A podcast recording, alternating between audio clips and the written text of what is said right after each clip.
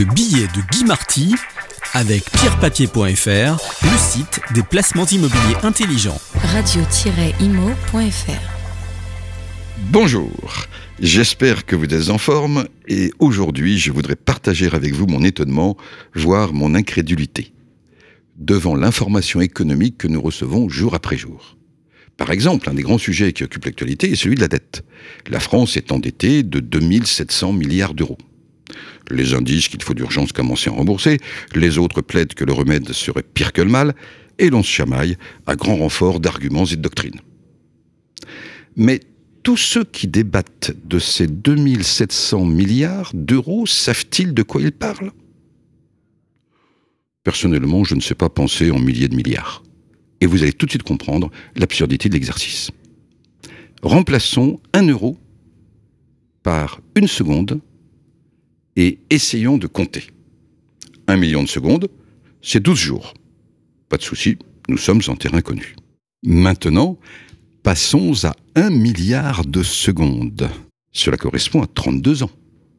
Revenons 32 ans en arrière, donc en 1989 de beaux films comme Le Cercle des Poètes Disparus ou Indiana Jones, mais aussi l'année de la chute du mur de Berlin et de la fin de la guerre froide.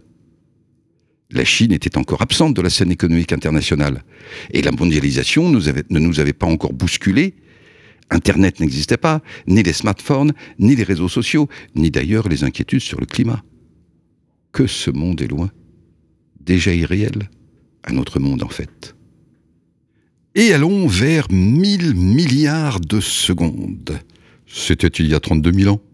Où en était l'humanité? 1000 milliards de secondes, cela ne veut plus rien dire. Alors, 1000 milliards d'euros ou 2700 milliards d'euros?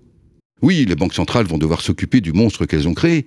Il est certain que le système monétaire dans lequel nous vivons depuis des décennies va devoir évoluer, peut-être radicalement mais ce n'est pas un sujet pour notre actualité quotidienne, comme si telle ou telle prise de position faisait soudain avancer les choses. Ou alors c'est un alibi pour occuper les esprits au lieu de redescendre sur Terre. Voici à quoi cela me fait penser. Autrefois, il y avait des dieux. Les anciens Grecs, par exemple, passaient beaucoup de temps à se préoccuper des caprices de Zeus, ou d'Athéna la guerrière, ou de Poséidon qui faisait les tempêtes. Et les prêtres expliquaient que cette divinité pouvait créer de grandes perturbations, qu'il fallait les prendre en compte, beaucoup pensaient à eux, mais qu'on ne pouvait rien y faire. Alors, quand les économistes et les politiques nous parlent aujourd'hui de la dette, ou du PIB, ah, plus de 2000 milliards d'euros, celui-là aussi, j'ai l'impression qu'on est dans le même mécanisme. En fait, les vrais chiffres de l'économie, ceux qui devraient être sur le devant de l'actualité parce que l'on peut éventuellement agir, ce sont les chiffres de l'emploi, par exemple. Combien d'emplois créés dans le bâtiment ou dans l'informatique et Internet? Comment évolue l'emploi des jeunes? Et aussi les chiffres des entreprises, le nombre de créations, leur profitabilité, comment elles évoluent? Là, il y aurait des années à faire, des solutions à chercher, des décisions à prendre. Là, les débats seraient en prise avec les réalités économiques. Chacun de nous est un acteur, un acteur économique. Chacun de nous peut agir dans son propre domaine, à sa propre échelle, pour résoudre les situations et améliorer un peu ou beaucoup les choses autour de lui